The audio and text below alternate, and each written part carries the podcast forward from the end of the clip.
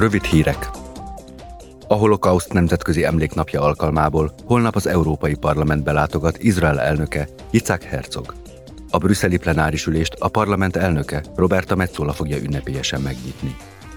Herzog elnök felszólalását követően a képviselők egyperces néma csenddel adóznak majd az áldozatok emlékének.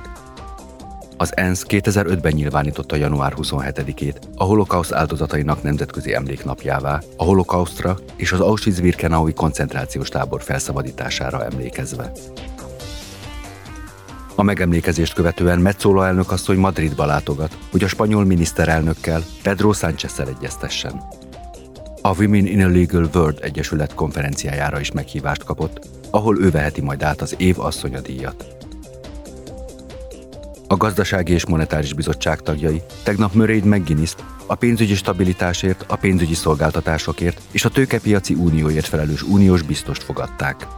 A képviselők az Európai Bizottság legutóbbi javaslatairól, ezek közül is az európai gázpiacok működésének szabályozásáról, a tőkepiaci unió kiépítését segítő clearingről, a vállalkozások tőzsdére való bevezetéséről, valamint az azonnali elektronikus fizetésről kérdezték.